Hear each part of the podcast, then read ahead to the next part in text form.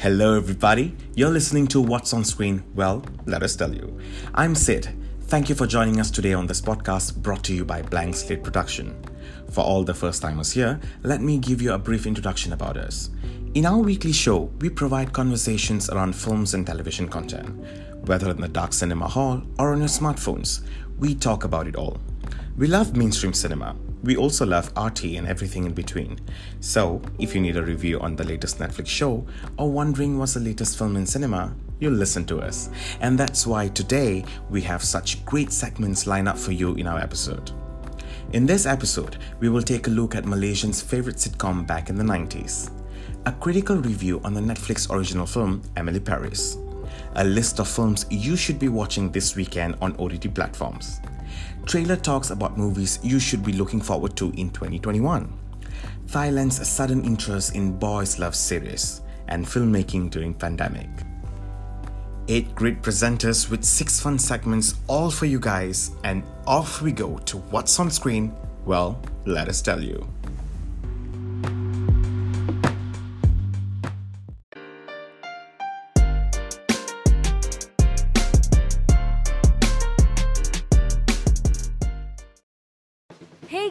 Are now listening to What's on Screen by Blank Slate Studios. I'm Shafawani, And I'm Fasiha. your host for today's episode. So guys, with the coronavirus outbreak, which forcing our staff to socially distance and in some cases self quarantine, we are all likely to have a lot of more idle time on our hands as we stay at home in hope of slowing down the pandemic spread. And in situation of extreme boredom, social isolation and fears, TV and movies can usually offer some comfort. But what should you watch while you're stuck inside? Well, let us tell ya. So, for today, we are going to do some flashbacks to the 90s. What we are going to do is we will share with you guys about the best sitcoms from the 90s. Okay, the 90s saw TV sitcoms in their heyday before streaming and other factors complicated things. There were endless choices for families and adults back then. The humor wasn't always highbrow, but many of the characters are unforgettable and still have redeeming qualities. And today we'll be sharing to you Malaysian most unforgettable sitcom of all time, which one is originally from Malaysia and the other one is from the UK. Guess what? It's Pimai Pimai Tangtu and Mr. Bean. Wow, it is so memorable. And listen to this bring me back to my childhood moment. Fast. Yes, indeed. Well, without wasting time, let us tell you about Pimai Pimai Tang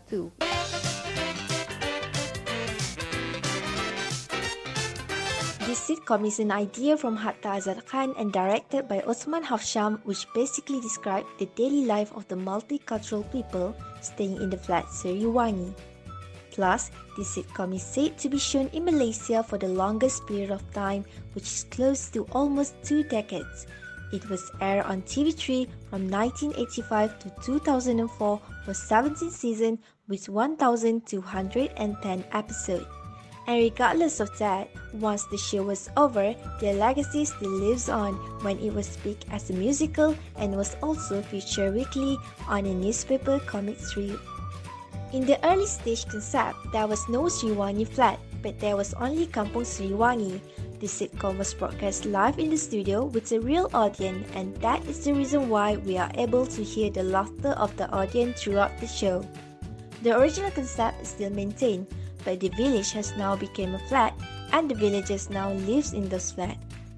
Pimai Pimai Tangtu was initially just a stage show that later developed into a sitcom after getting great response on 1985. It was originally called as SHHH or also pronounced as shh, which means to be silent and not to talk because it has something to do with the Sewage Saver project in the village called Seriwangi. This is where Madris, played by Ahmad Busu, appeared because of his character as a faceless carrier. The name was later changed to Pimai Pimai Tangtu after it started to broadcast on TV3. Besides, a northern slang, be my be my tang tu, simply mean you can't change one essential nature, like how a tiger cannot change its stripe. It is a hilarious improved comedy show revolving around the daily lives of the tenants played by some of the best local comedians in the 90s at Flat Seriwangi and is a true depiction of a harmonious, multiracial community that uniquely Malaysian.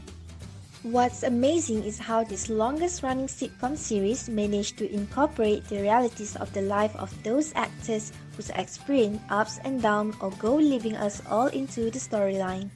Changes in life of characters often occur as a result of real changes experienced in the reality of life where time will continue to move and society will change. The standard sitcom has to some extent succeeded in bringing a positive image to the residents of the flat area who are often targeted by the community back in those days.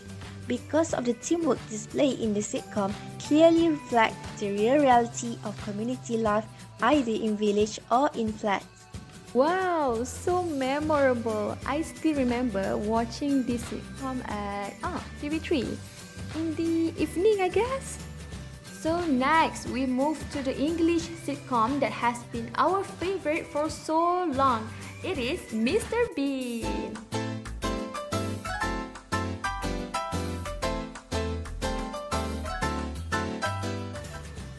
Yes, his trademark is a brown bear with a yellow mini car. The childish Mr. Bean uses his unusual wit to fulfill everyday tasks. But more often than that, he ends up creating trouble for himself and those around him. Mr. Bean was aired on Malaysian TV channel TV3 in 1995 and is still broadcast as of 2019. Mr. Bean is a British sitcom created by Rowan Atkinson and Richard Curtis, produced by Tiger Aspect and starring Atkinson as the title character. The sitcom consists of 15 episodes that were co-written by Atkinson alongside Curtis and Robin Driscoll. For the pilot, it was co-written by Ben Elton. The series was originally broadcast on ITV, beginning with the pilot on 1 January 1990 and ending with the best bits of Mr. Bean on 15 December 1995. That's right, Shafa. Plus, the series has also been influenced by physical comedy actors such as Jacques Tati and those from the early silent film. The series has also been sold in 245 territories worldwide and has inspired an animated spin-off and two theatrical feature-length films. Along with that, Atkinson also managed to reprising his role as Mr. Bean for a performance at London 2012 Summer Olympic opening ceremony. So through that, we can see how big is Mr. Bean in this sitcom world. Besides the acclaim of the show, another reason for the show's appeal in a hundred of territories worldwide is that the show uses very little intelligible dialogue, making it accessible to people who know little or no English. So that's why Malaysians love Mr. Bean so much because of the technique that has been used to make it easier for people all over the world to understand. And I absolutely agree with it because even though I was young at that time, I still can laugh because of his reaction and the sound effect. Oh, talking about the sound effect, yes, they also add some laughing sound effect to raise the element of the humor in the scene.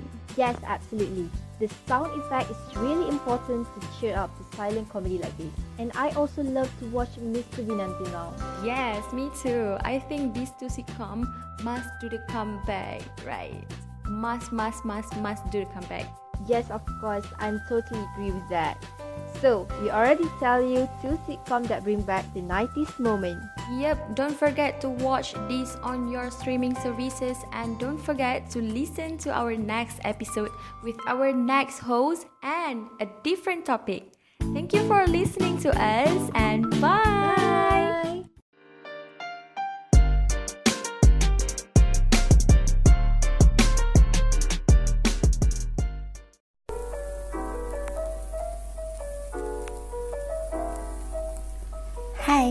Welcome back to What's on Screen.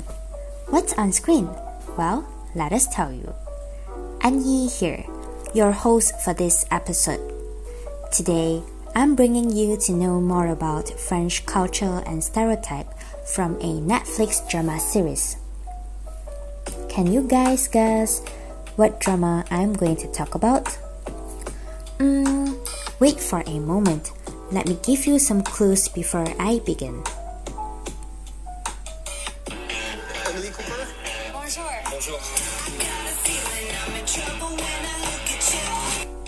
Yeah, this is none other than the American comedy drama series that successfully gained high viewership since it is premiered on Netflix on the 2nd of October 2020. Emily in Paris, a new series from the creator of Sex and the City, Darren Star, starring British American actress and model Lily Collins as Emily. After watching this comedy drama, millennials even started to put their photo captions in Instagram or Facebook as Judy in Paris, Rebecca in Paris, and a lot more, especially the girls. I guess most of the girls dream about themselves as the charming Emily and felt in love with this big city where fashion, travel, work, love, all happening at the same time. This story revolves around a Chicago marketing executive, Emily Cooper, who is hired to provide her American point of view at a Paris marketing firm. From here, she struggles to succeed in the workplace while searching for love. She also experiences a cultural clash with her boring Midwestern upbringing, which is quite in contrast with the French. Overall, the cinematography of this drama is amazing with the nice visuals showing the perfect scenery in France. It's like bringing the audiences to travel to the city of romance from all around the world. All of the characters, be it males or females, they dress up in a very fashionable way for work, fancy dinner, and other events.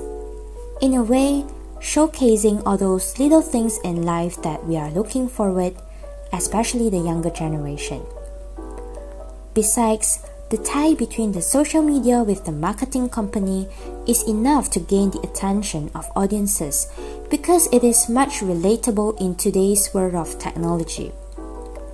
Fashion, travel, work, love in a city of Paris, everything seems so romantic, however, receive criticism from the public for its media portrayal of French stereotypes, especially the critics from the French community. Now, let me tell you why and how would this happen. On 6th of October, a senior culture writing and editor from the BuzzFeed News, Shannon, who is based in New York, wrote an article with the title Emily in Paris is bad and not in a fun way. For her, Emily's biggest crisis involved small fry problems on the job, which are mostly the result of her hopeless Americanness and failure to adapt to French culture. First of all, not every French person is mean. According to the local, the English news in France, most people state that they are not snobs, but they respect those who respect them. When Emily first met with her friend Mindy, Mindy warns her that Chinese people are mean behind your back, French people mean to your face. Emily agrees with Mindy because she didn't have many good experiences with her French colleagues. However, the French are upset with how they are portrayed in the drama. If Emily never demand everyone to speak English to her and insult the native language, maybe others would treat her better. Next, let's hear a line from the drama series.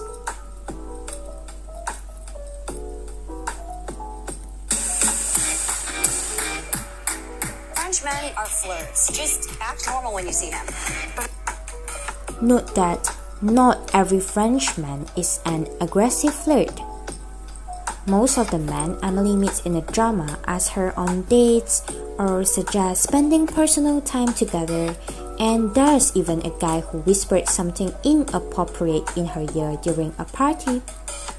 In fact, the French told the Tab, a youth news site published by Tab Media and launched at the University of Cambridge, saying that there are not all sex fiends and not every Frenchman is a demanding flirt like the man portrayed in Emily in Paris.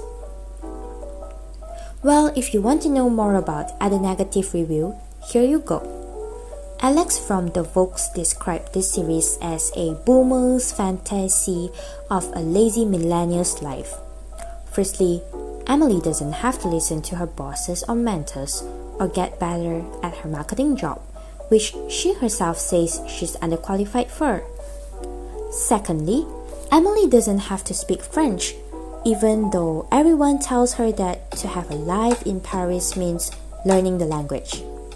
Thirdly, Emily doesn't have to go to bars or parties to find new people to befriend or seduce.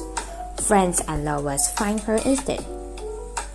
Last but not least, the only politician who is mentioned prominently in the show in is France's First Lady Brigitte Macron, and she's only used as a prop for a joke about vaginas. Even though the stereotypes or assumptions are frustrating or inaccurate in a certain extent, people still can't help but binge this drama series. So, what are you waiting for? Go to Netflix now and start watching Emily in Paris to find out more by your own. Lastly, I hope this episode gave you some knowledge and insight on how the filmmaker put meaning into the movie and how the messages of French culture is being conveyed to the public. There are only 10 episodes for season 1, so wait no more before 2020 ends and enjoy binge watching with your loved ones, especially for those who have yet to watch it. Fashion, travel, work, love that's all you need to escape this pandemic. At the same time, do not watch it blindly on the surface because I'm pretty sure there's some hidden meaning behind the dialogues. Well, stereotype or not, I'll leave it to you to think about it, to judge, comment, and discuss with your family and friends. What's more exciting is that Netflix has confirmed Emily in Paris would return for a second season. As for now, I shall say goodbye before I'm taking too much of the time. Thank you for listening to this episode. Stay tuned to our coming episodes in What's on Screen. We have prepared many interesting topics, especially for you. What's on screen? Well, let us tell you.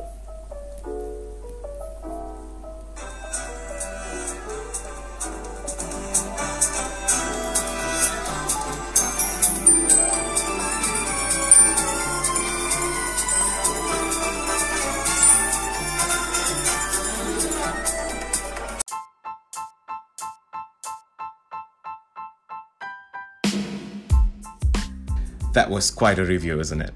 Hello, everybody. You're listening to What's on Screen? Well, let us tell you.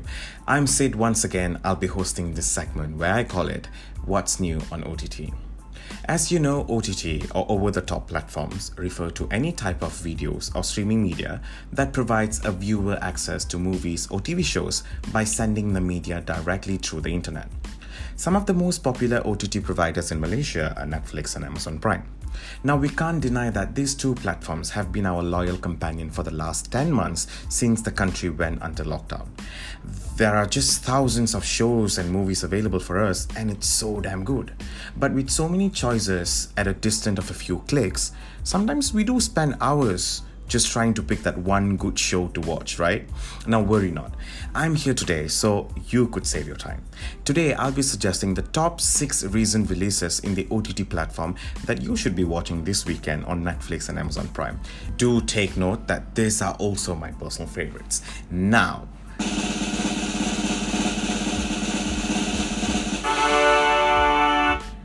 Number one, Tiny Pretty Things on Netflix. If a ballerina falls hard and nobody's there to catch her,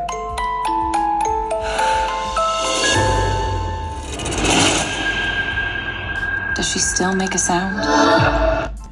If you think a story of a group of ballet dancers is all about bucking up, scraping shillings together for shoes and sharing ribbons, this series will make you think otherwise. Tiny Pretty Things, the new Netflix series, adapted from books by Sona and Clayton about the grueling, ruthless, hyper competitive world of a Manhattan dance academy. This world of dance is deeply dramatic and fairly cringeworthy the new girl everybody can't stop talking about, the threatened queen bee, the sadistic teacher, the tortured prima ballerina. There's all this and more. So much more. Of course, fans of dance stories will look forward to some of the genre cliches. I would say creator Michael MacLennan developed a series that is not only appealing to the ambitious teen, but will also pique the interest of millennial adults.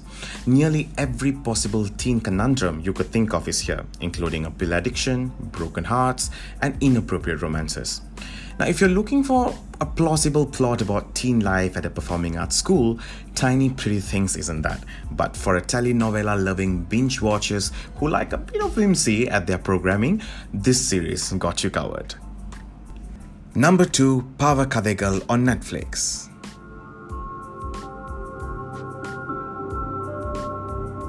But it's the society, the caste system, and the patriarchy that decide what honor means. They say things like, you should die before you lose your honor.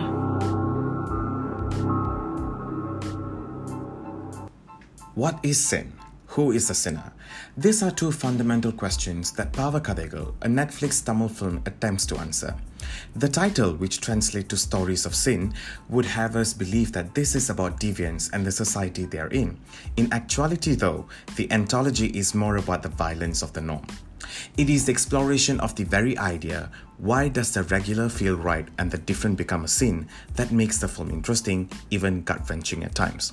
This anthology had four famous Tamil filmmakers came together as a unit to tell four different stories, which while each filmmaker chooses a different sin across gender, sexuality, interfaith, desire, and etc., they are all brought together by the same antagonist.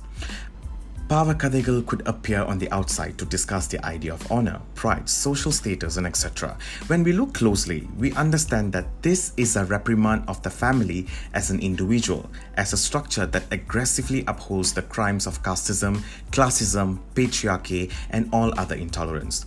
From the mother who wishes her son dead to the father who murders his daughter, each filmmaker places the blame squarely on the family without leaving them with any excuses of helplessness on social exclusion. This film is a call to reject the family that rejects equality. This film was released a few days ago and currently holding the fifth position trending movies in Malaysia on Netflix. And for those of you who really don't like uh, reading subtitles, you can actually watch this movie in English as well. So do check it out. At number three, Talentime. Thank you. Next. Next, please. Okay, next. Next. Hoyan, sweetheart. The drawing competition is next week. This is a talent time audition. Known for undertaking tough subjects in her films, from multiculturalism to racism, Yasmin Ahmad's last film, Talentime, highlights a touching portrayal of love, family, and trials of everyday life, set against a soundtrack by multi award winning Malaysian film composer Peter Teo. The film tells a story of a school talent competition that matches two hearts that of Melur, played by Pamela Chong, and Anglo Malay girl, and Mahesh, played by Mahesh Jugal Kishore, a deaf and mute Indian boy. For the uninitiated, Yasmin Ahmad was well loved for her incredible Petronas ads and thought provoking films that have made an impact both locally and internationally. Therefore, to pay a tribute to the legendary filmmaker, Netflix is currently streaming three popular films from the award winning filmmaker for the global audience. The three selected films are Rabun, Mukhsin, and Talentime. This local film that received many international and national accolades deserves your attention. Watch it on Netflix this weekend. Number 4 Sound of Metal. Your hearing is deteriorating rapidly. We'll come back. Till then, Lou, we just keep going, okay? No. Lou, No. let's play them all. Let's see what it's like, okay? I'm gonna be like a click track. You can play to me.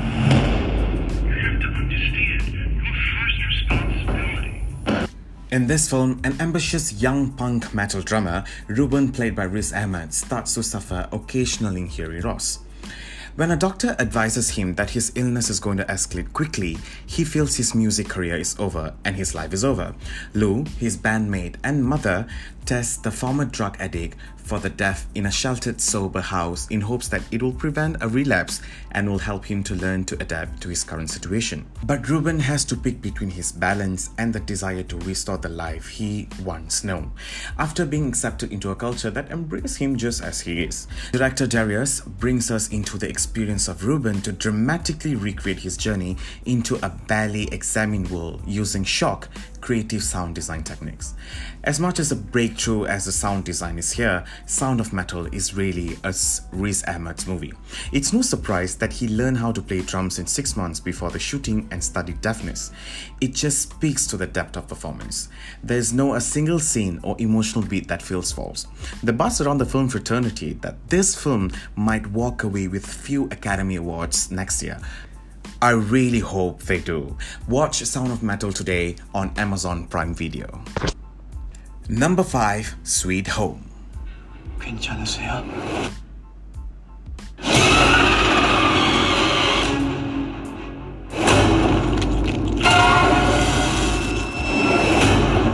이게 다 무슨 일이에요? As we contemplate ways to occupy our time during the Christmas break, Netflix has brought us final new series from Korea to help us to see what a long and weird year it was. Set in a post-apocalyptic nightmare world in an abandoned industrial building that houses kick-ass characters facing off against a surreal set of monsters. Sweet Home is a 10-episode adaptation of popular 2017 webtoon of the same name by Kim Kan-bi. Song Kang plays Hyun Soo, a high school shut-in who moves into a collapsing high-rise following his family's death. He just wants to sit in, his cramped apartment and play video games. But when people around him start splashing blood out of their noses and acting very oddly, he knows that something has gone very wrong. Falling somewhere between The Walking Dead, The Raid, Strike the Block, with, co- with a few Korean dramas and some demented monster style to spice the pot, Sweet Home is yet another brave new movie in the Korean drama. You're not going to find a lot of romances here, but beyond a breathless opening episode and all the great fun that the show has to bring, you're going to find a lot of plot to latch on. This series is now trending at the first position in Netflix Malaysia. Make sure you watch it. At number 6, Ma Rainey's Black Bottom.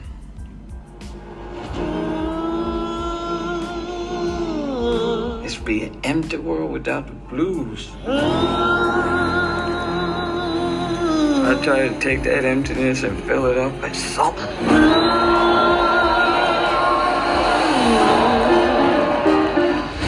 But they want to call me mother. Now, for Ma Black Bottom, now this is a film I refuse to talk about. I just want you to watch it. This is an experience altogether. Now, go check it out on Netflix now. And that's it, folks. You got it. Six great binge and cringe-worthy recent releases to catch up to. I really hope you enjoy all the movies and shows suggested in the segment today. Looking forward to suggest a whole lot of different movies and shows next week. Till then, goodbye. This is What's on Screen. Well, let us tell you.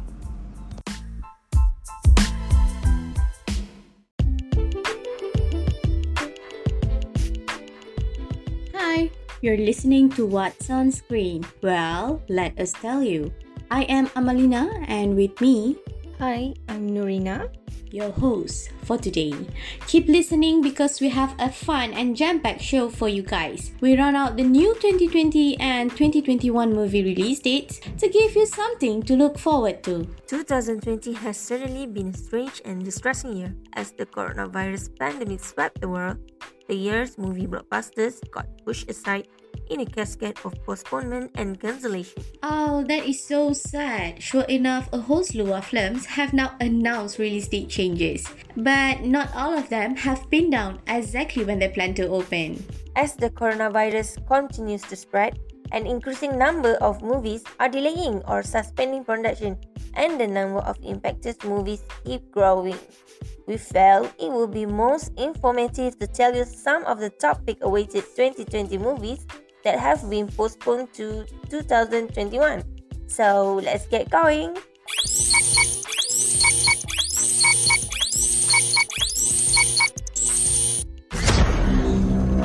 I don't know why you came all the way up here. There's nothing left. Please. There are people out there worth saving. You don't know, do you? I do.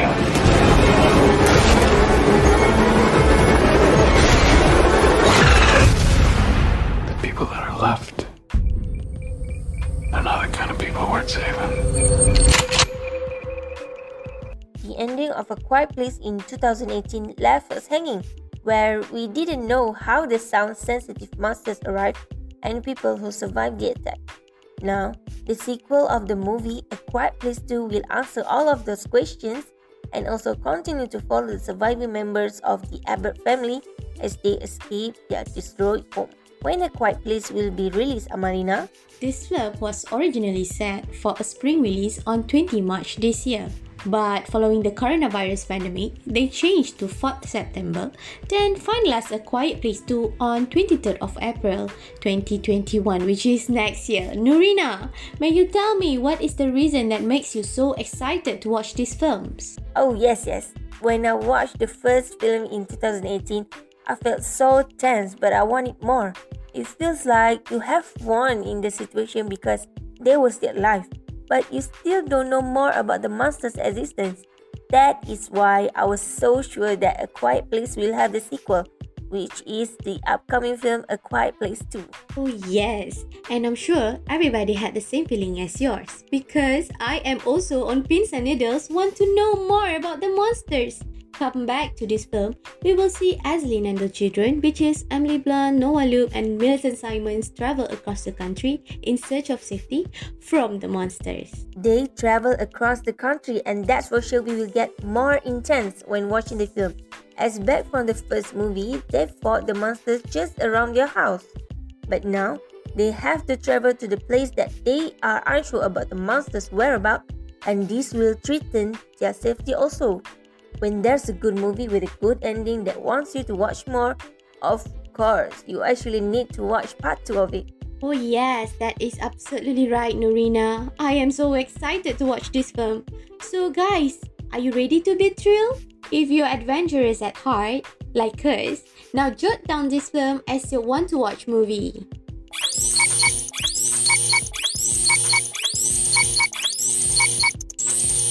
My God.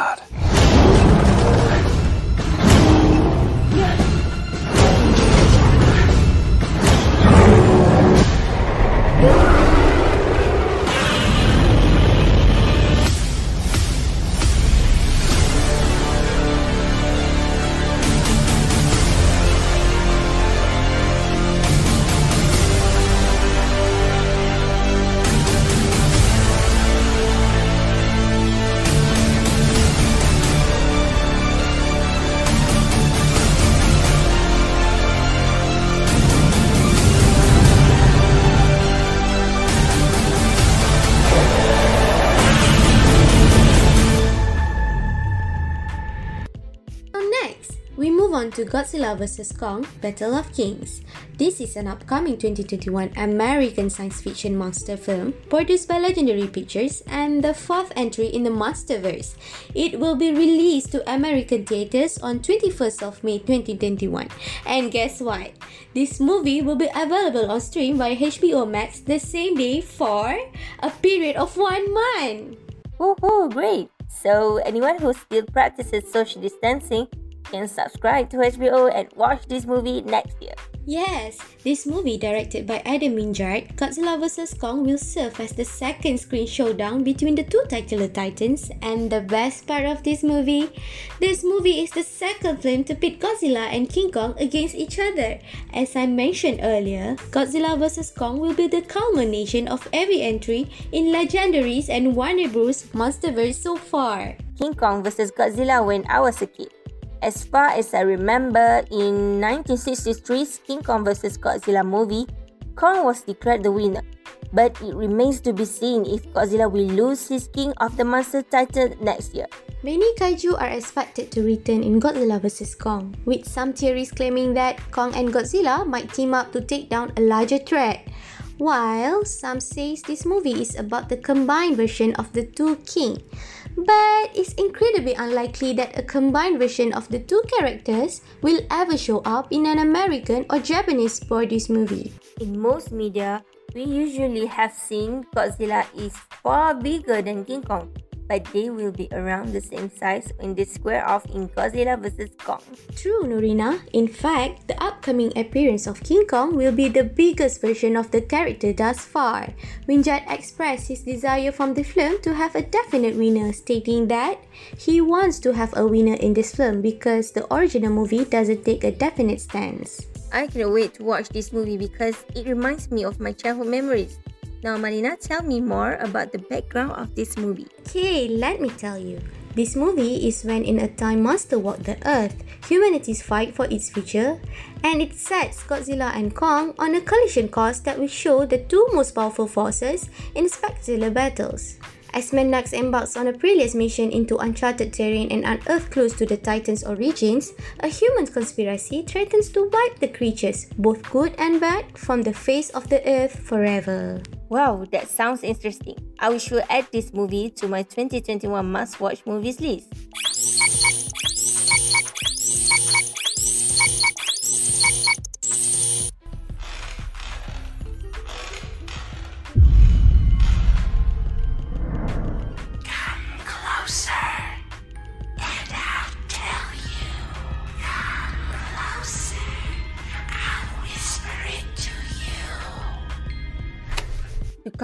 The Devil Made Me Do It was set for release on 11 September 2020 before Warner Bros. made the decision to delay it to 4 June 2021 in cinemas.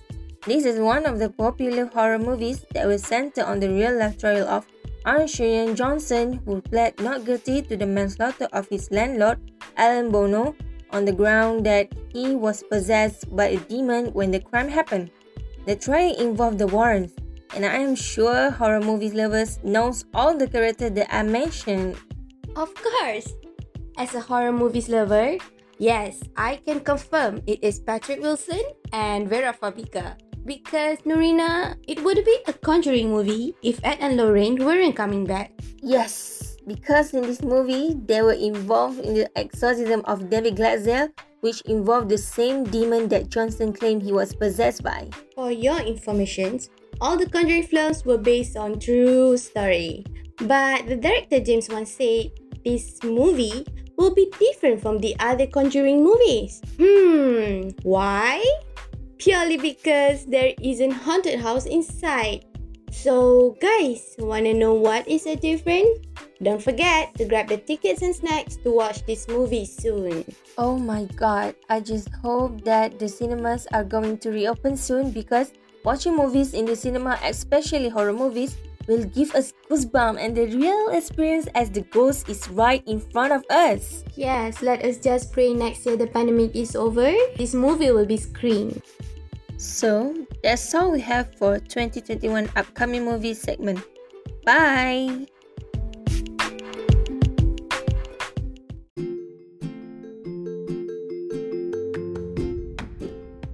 Why, hello. Yes, I'm talking to you. Glad to have you here with me today. Welcome back to another episode of What's on Screen. I'm your host Maya, and today we will be talking about a recently popularized drama genre in Thailand that has taken the world by storm. 2020 has been a tough year indeed with the pandemic and quarantine, so entertainment is our main source of healing. In Thailand, there has been a recent boom of boys' love drama during this pandemic. It is so popular, it has spread all over Asia and is now venturing into the States and other European countries. In this episode, let's take a look at this new global phenomenon Lego.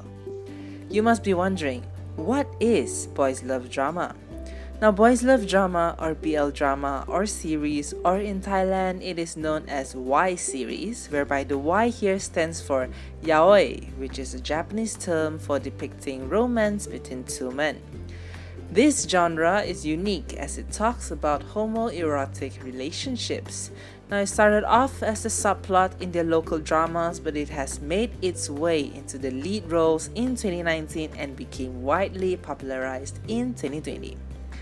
Most of us were binge watching Netflix during quarantine, but BL fans are busy with back to back episodes of their favorite BL dramas. Back in 2019, a BL series called TharnType the series gained popularity worldwide for their good narrative and also the undeniably good looking male leads.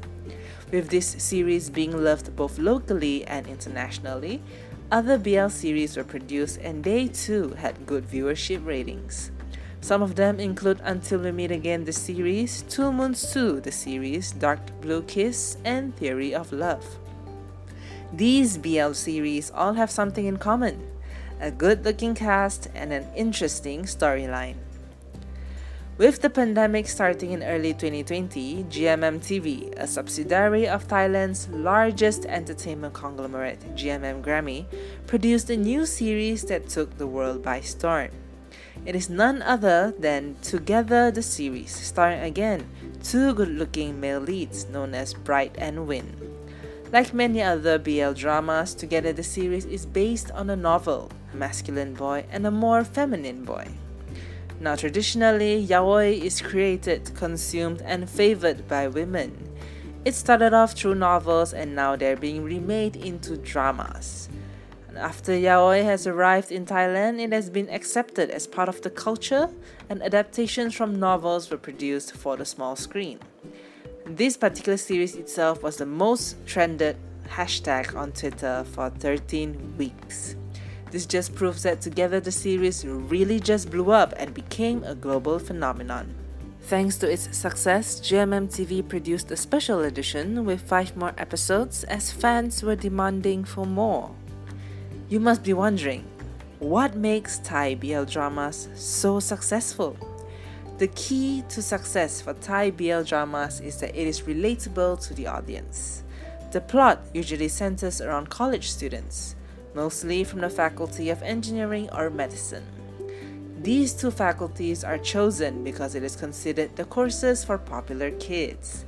Now, the idea that engineering and medical students are good looking, smart, and rich builds the foundation to the cast of these dramas. The storyline can be somewhat unrealistic, but it's the chemistry of the actors that pull off the unreal plot.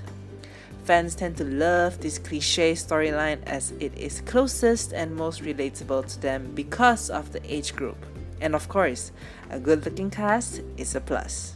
Other than GMM TV, other platforms like Line TV and even YouTube has jumped onto the bandwagon and riding the success of BL dramas. These free streaming platforms allow fans to get their weekly dose of BL dramas for free. Plus, they're equipped with English subtitles to cater to international fans. Just like how South Korea is exporting K pop and K culture, Thailand is exercising this soft power by exporting boys' love dramas worldwide. It is no surprise this action is being taken because Thai BL dramas have been praised to be one of the best in the game.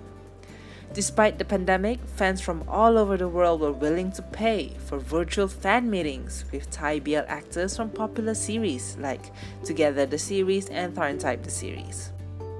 Questions were raised about the impact boys' love dramas will have on the LGBTQ community. The wide reception and popularity of Thai boys' love dramas is all thanks to the freedom of gender expression in Thailand.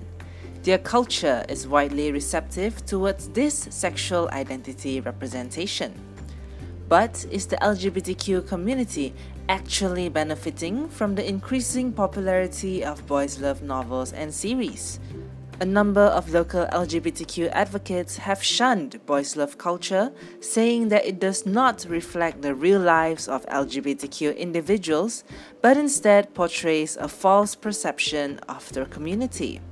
Nopannat Chaiwimal, a director and producer for GMM TV, acknowledges that this is one topic you can spend days discussing and still have no conclusion. The veteran producer and director, who has been doing research on boys' love culture for more than five years, expressed his thoughts that these series are fantasized and are not an appropriate reflection of the LGBTQ community. The reason for this is because boys' love dramas revolve around same sex relationships, so they actually represent diversity in a society. They are a subpart of the LGBTQ genre. However, at the end of the day, we're talking about the boys' love genre that focuses on romantic fantasy and not a more serious approach towards LGBTQ issues such as equality and HIV. What producers have to do is to find the right balance between what the audience needs and what needs to be done. There may be LGBTQ individuals who live their lives like those in boys' love dramas.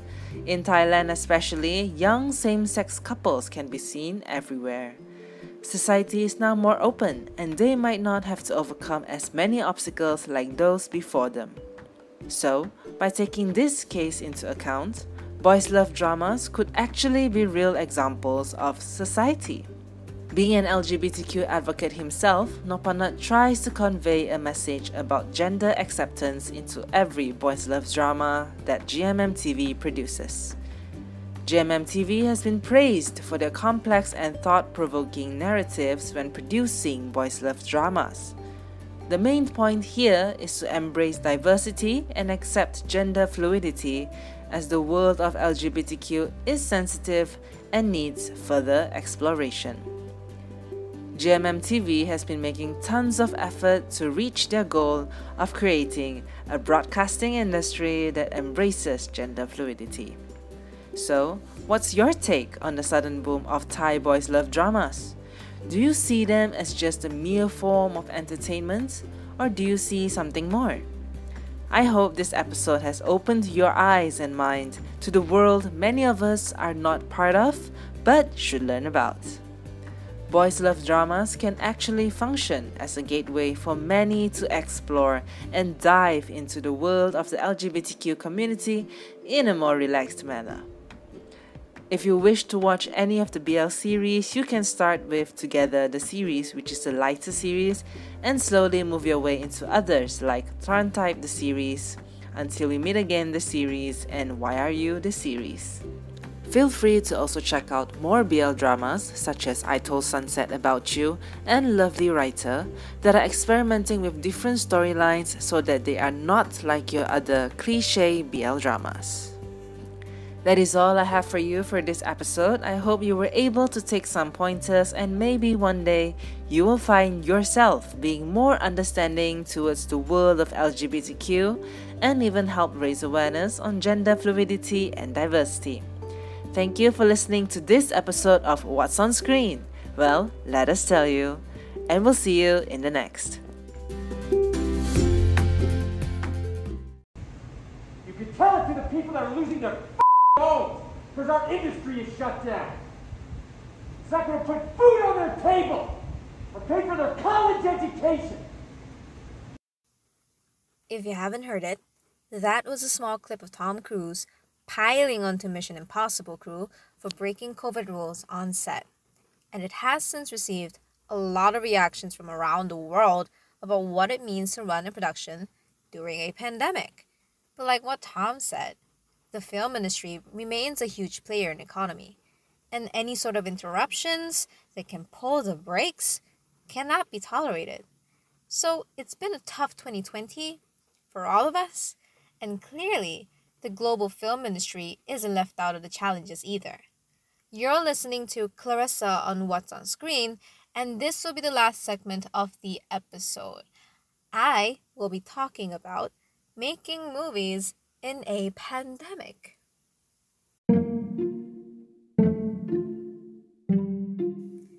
So, what's at stake here? Now, movies can bring in a lot of money.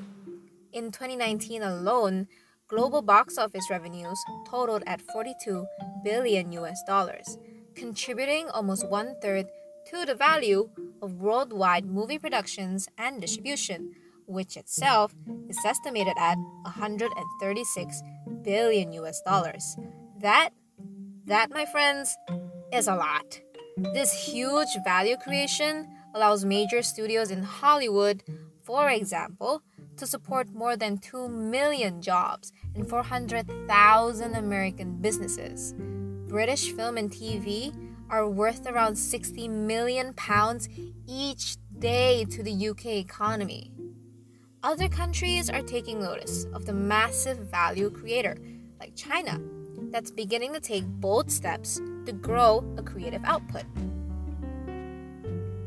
Fast forward to today, all movie production spaces are locked down, and all talent, whether in front of or behind the camera, are home quarantined. Film festivals have all been cancelled or moved online, and cinemas are closed as the industry faces a really uncertain economic future. The cost of the industry wide shutdown in Australia is estimated to exceed 325 million US dollars. In Canada, a shutdown that lasts until the end of June estimates a loss of 1.8 billion US dollars, with an impact on more than 172,000 jobs. Public health is a major concern, as it should, but this leaves the film industry to face the Mount Everest of problems, and it becomes crucial for the industry to react and adapt to the quote unquote new normal. Typically, film studios and location sets are spaces filled with people and frenzies. Crew and performers usually work in close proximity and in frequent close physical contact. Here, think of makeup, hair, costume departments, and all the equipment routinely handled and passed between crew members. I think we all know that that's not an encouraged environment right now. But normality should resume anyway, for the sake of saving the vastly interconnected industry of filmmaking, while keeping in mind the uncertainty the virus creates. As the biggest short term risk right now seems to be the shrinking confidence of consumers to buy tickets to physical screening venues. With that said, productions have restarted in some countries. With very clear and strict guidelines, sets might be divided into specific zones according to the level of protection they require and depending on their proximity to the maskless actors. With smaller crew, as productions are encouraged to limit groups of cast and crew in confined rooms or spaces, with added logistical nightmare of rigorous testing and isolating the whole production team, Universal Studios already spent 3 million US dollars on testing alone and bought out a hotel, a whole hotel to maintain a quarantine bubble for the production of Jurassic World Dominion. This is something interesting though. Some productions are sort of stepping into the future of filmmaking by fully utilizing what's called virtual post production, using digital technologies to elevate production value and still maintain social distancing, since the production team don't have to be in the same space for this. This actually totally flips the traditional film production cycle as it sets to be integrated into all aspects of production. Instead of post production processes being at the end of the creative cycle, it's now at the beginning, so that films can be made entirely within pre visualized virtual environment or a virtual set called the volume, where a photorealistic computer animated imagery surround them on high resolution LED panels, creating a digital environment and the colors and the lighting adjustable on set. Or, like, just imagine a cylindrical TV wrapping around you, creating a physical set, but virtual. You know? Physically virtual. I mean, if you've seen The Mandalorian, it was this technology that was used. And what this means in a pandemic world is that it reduces the need to travel to locations and prevent contact with those from outside the production. Of course, this can only be done with financial support of a big budget studio, something independent filmmakers already struggle with. Although, although, in a turn of events, the pandemic actually provided a unique situation that leverages indie films in the box office. So, have you heard of Unsubscribe? that was released this year. It was produced with zero budget, shot entirely on Zoom, and it topped the US box office. Let's dive into that. Studios are forced to delay the release of their high profile movies to next year, or just skip the theatrical releases in that entirely, kicking some movies straight into online streaming services. Theaters now are then left with very few new movies on their screens. That has left an opening for enterprising independent filmmakers and distributors to find their own paths to the big screens, to success, through brick and mortar theaters, drive ins, or virtual cinemas. And of course, the movie that was made from Zoom got there. Conversations are ongoing about how the film industry will emerge from this year in terms of new business models, aesthetic practices, and technical infrastructure. What we can be sure of is that these virtual production technologies, the ones that we were talking about earlier, that were largely seen as emerging and niche future opportunity, have become the new creative and economic necessity. Necessity, that's not the way you say it. Necessity. There may also be a spawn of screen life films, where all filming takes place through social media accounts and webcams. And these are the types of films that are showing early signs of being set apart during the post pandemic filmscape. In the meantime, making movies in a pandemic with added precautions, yes, it's possible. But I just hope from what you can take away here is that nothing can stop creators from creating, no matter the situation or the circumstances, because we'll just get creative. That's all from me. Thank you so much for choosing to listen to us. I am your host, Clarissa, and this is What's on Screen? Well, let us tell you. Tune in next time.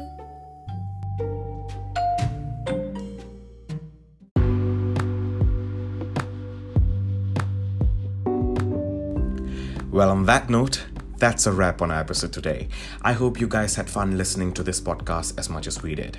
See you guys next week on What's on Screen? Well, let us tell you.